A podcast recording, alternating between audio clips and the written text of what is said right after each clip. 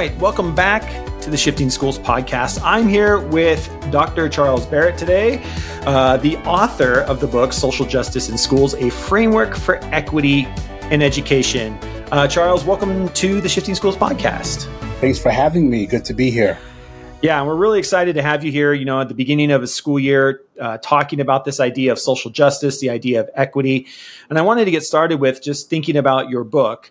Uh, why why write it? Uh, what was kind of the the uh, the premise for writing it? We've talked about in the intro that you are a school psychologist, uh, and and who do you think here at the beginning of the school year really you know this book do you think would be best suited for? Sure. So I'll say I'll take the second part first. All right. This book is broad enough for any school based educator, even if you're not school based.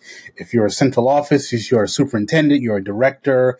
But I wrote this for anyone who serves children or has a hmm. hand in providing um, services or supports to to young people. So it's teachers, it's principals, it's school psychologists, of course, other mental health providers in schools, and it really gives um, kind of a nice framework to how do we promote more equitable outcomes for all young people. I was writing and um, speaking on these topics for the last couple years, so it was a great opportunity through Guilford Press to kind of consolidate or um, what's the word, kind of um, connect all these ideas into one resource that, again, anyone who works in schools, for schools, could use um, in their practice. So, again, mental health providers, instructors, um, administrators, really great framework to get the year started.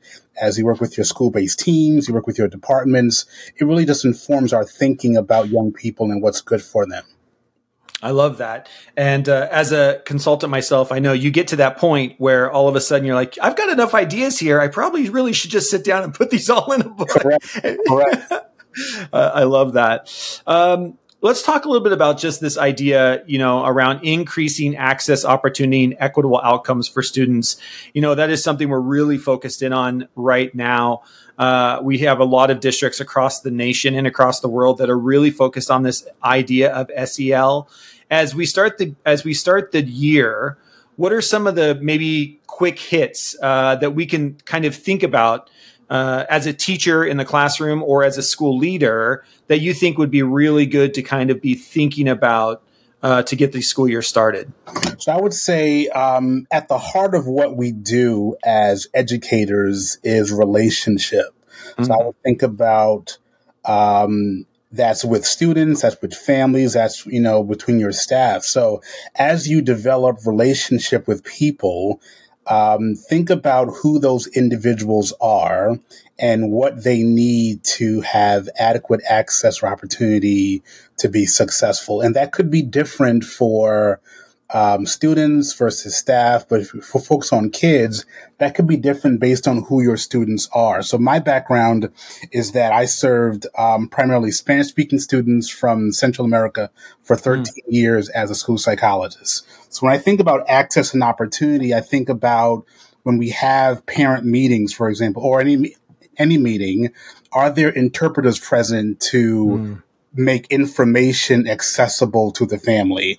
I think about when do we have our meetings uh, and our families available to participate in a meaningful way even at the meeting, I think about who speaks first and mm. what tone does that send for how much we value the family's input or perspective on their child. So those are just some quick ideas about who are you serving and what can you do to facilitate meaningful engagement, um, you know, for them. At the heart of social justice, I believe, are those two terms, access and opportunity. Who has it and who does not? And when we promote meaningful ac- access and opportunity, then we will promote more equitable outcomes for our students. So when we see these uneven outcomes or disparate outcomes or disproportionality, I do believe at the heart of that is in some way unequal access and opportunity to information.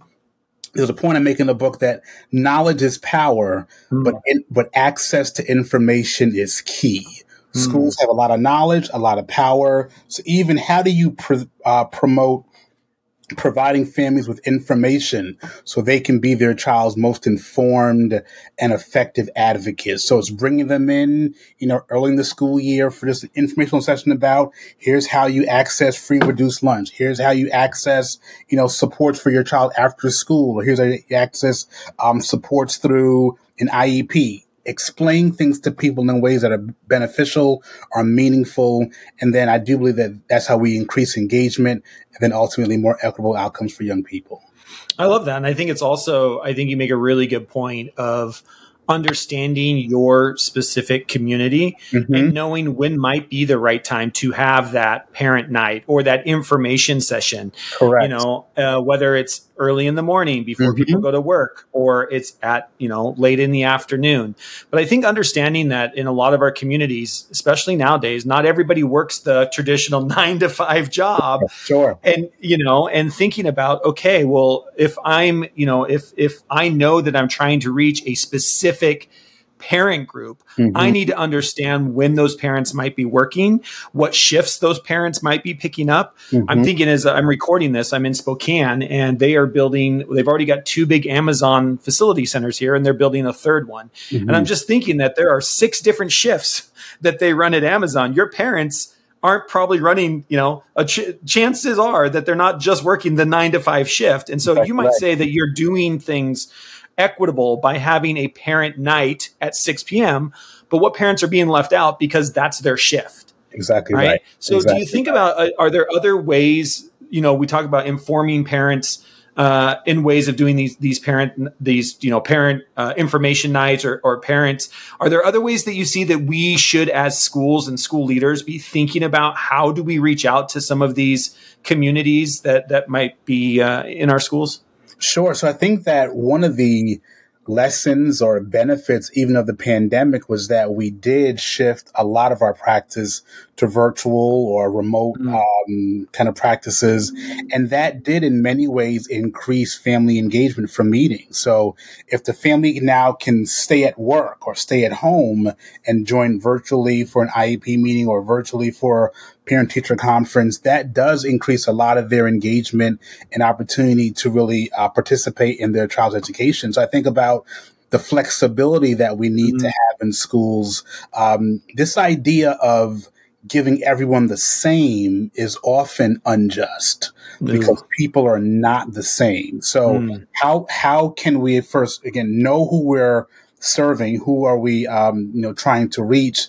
And then be flexible in our approach to provide opportunities that meet the needs of various uh, parent groups, family groups, even student groups. But information for me has been kind of a central thing. I've seen in my work that the family oftentimes comes in with a disadvantage of not knowing who to call or how to mm navigate this complex world of, of public education. So providing them access to those resources, but just telling them, you know, families right. call me, I give you the answer. I'm, I'll, I'll, give you the cheat codes, if you will. Yeah. yeah. Um, and then you use them to really advocate for your child in the best way that you know how. But, but mm that's a big one. Uh, again, even the dynamic in the meeting. Many times we talk for the first 35 minutes at school base and, and then say, you know, mom, dad, any questions or any, any input. And even that centers the school voice over mm. the parent voice. Uh, but those are just some ideas that have been meaningful to me that I unpack further, you know, in the book, uh, you know, as you read it. And I, I love that idea of the the complexity of public education. Mm-hmm. And I think when we're in public education, we don't always think of it as being complex because we live it like we're in it every day. Mm-hmm. but for for parents who don't live and breathe it like we do as educators it is a very complex system i know Absolutely. 504s and ieps and you know we all we, we love our acronyms in education yeah. they all just roll off of our tongue but for for a parent trying to navigate the complexity of, of a school and a district i think is really where having advocates as school psychologists as school right. counselors that are really looking at this through an equitable lens, mm-hmm. I think is, is critical for schools to be to be thinking about. Absolutely. If we kind of you know zoom back a bit, uh, in your book you discuss specific actions that schools or even entire districts can kind of take. Can uh, can take to kind of improve equitable outcomes for, for students. Mm-hmm. Can you maybe touch on what are some of the, the things that, that schools or school districts can do to just help with equitable outcomes for, for kids? Sure. But first I want to just unpack that, that, that mm-hmm. term equitable outcomes, because I think okay. that the book's title has both social justice and equity. And I think oftentimes in education, we see those terms as synonymous. And I mm. don't think they're synonymous. And what I talk about in the book is really um, equity being an outcome or a result, and social justice being the path to how we get there. So mm. I would hmm. say that socially just practices lead to equitable outcomes. So like if that. we have inequities in our outcomes and our results and our data, there's oftentimes a socially unjust practice that led to that. Now, it's not always intentional. It could be unintentional that, you know, um, there are policies and practices that are not good for all kids. I do sure. believe that most people who work in schools really like children and really are doing the best they can. But when we know better, we do better. So mm my, my focus is kind of thinking about how do we do things? What are we doing intentionally that leads to these more positive or equitable out, equitable outcomes. One um, example that I can unpack a little bit is around this issue of discipline mm. that we have across the country and the disparate outcomes that we have across various student groups. That could be minoritized students, that could be students with disabilities in, in, in different categories. But I think about how do we reframe discipline in general by mm. taking first a more positive approach so I'm thinking about our tier one. What does everybody get? So it could be through PBIS or positive behavior um, interventions and, and, supports, and then looking at um, how do those tier one practices um, lead to different outcomes for your various student groups. And then you might have to do some more specialized things for certain students at tier two than at tier three. But I think it does start with a more positive framing of how do we teach expectations rather than punish students for not meeting what we might not have taught them um, intentionally or explicitly. The 2nd mm thing I think about is moving away from this punitive approach. You know, I, I talk about zero tolerance, which hopefully is gone from most public schools, but it is out there sometimes, um, and it's not effective.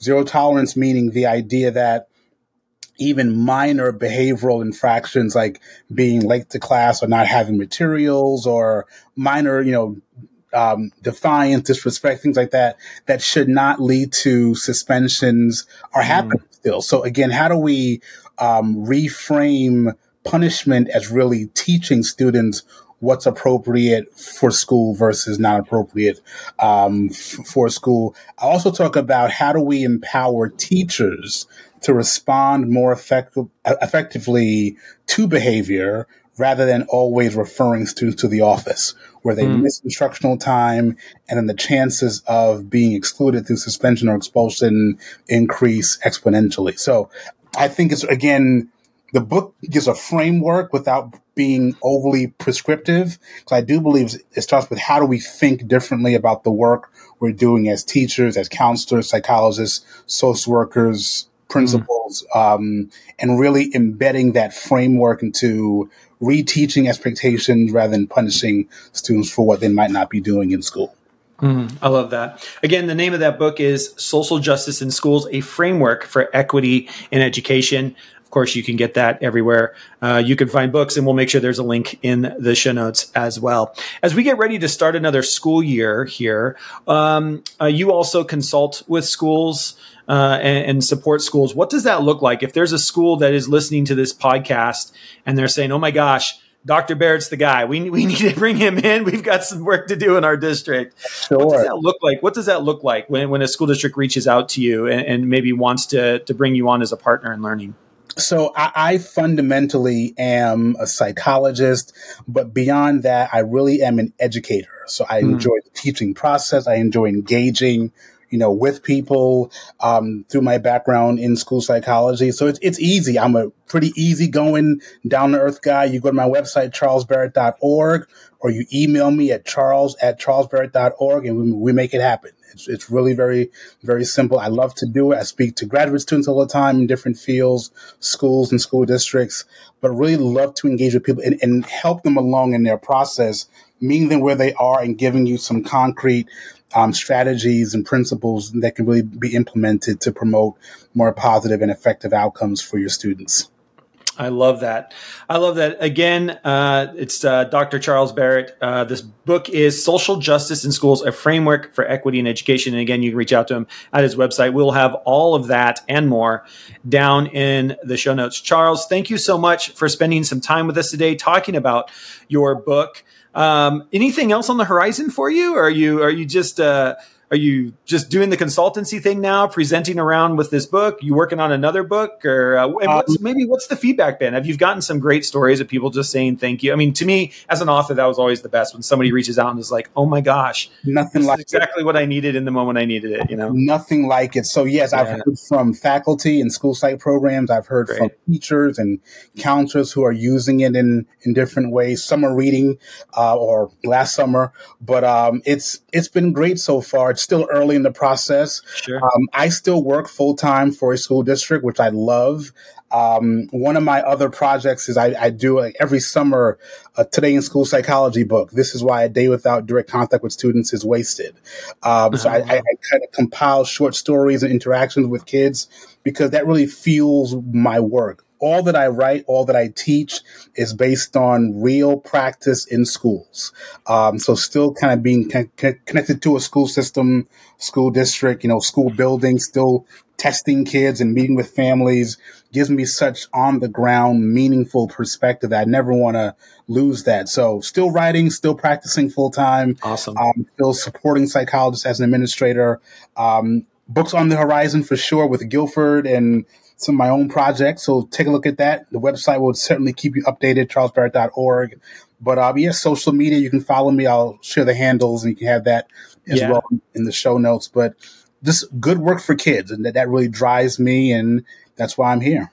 I love that. That's what we're all about: doing the best we can with the kids, and, and to continue to grow. sure. Know? And I think that's that's this, you know, a big part of your message is, you know, you know, how do we just continue to grow and do what we want and what we know is best for kids. Correct. Uh, and that's the constant strive of public education. You know, just every day get a little bit better on behalf of the of, of our students. So, correct. Correct. Charles, thank you so much for spending some time being here today. Really appreciate you having you on the podcast and part of our mini series around uh, SEL in schools. Thank Wonderful. you. Thank you.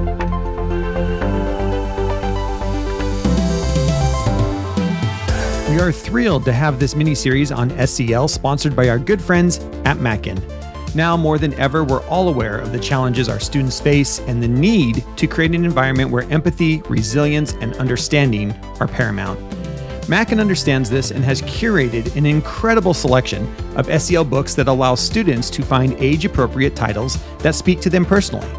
Whether it's about making friends, coping with stress, finding confidence, or fostering understanding, these books can help break down barriers and facilitate conversations that might not have been possible otherwise.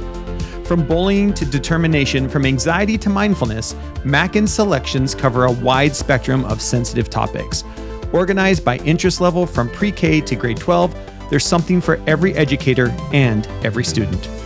We all know how important it is to connect with students and create a safe space for them.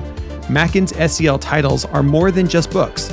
They're tools for building relationships, responsible decision making, self management, and so much more. So, educators, if you're looking for ways to enrich your students' lives and help them navigate these challenging times, head over to mackin.com, create a free account, and explore their vast curated list of genres, including SEL titles and let's work together to strengthen our schools and communities.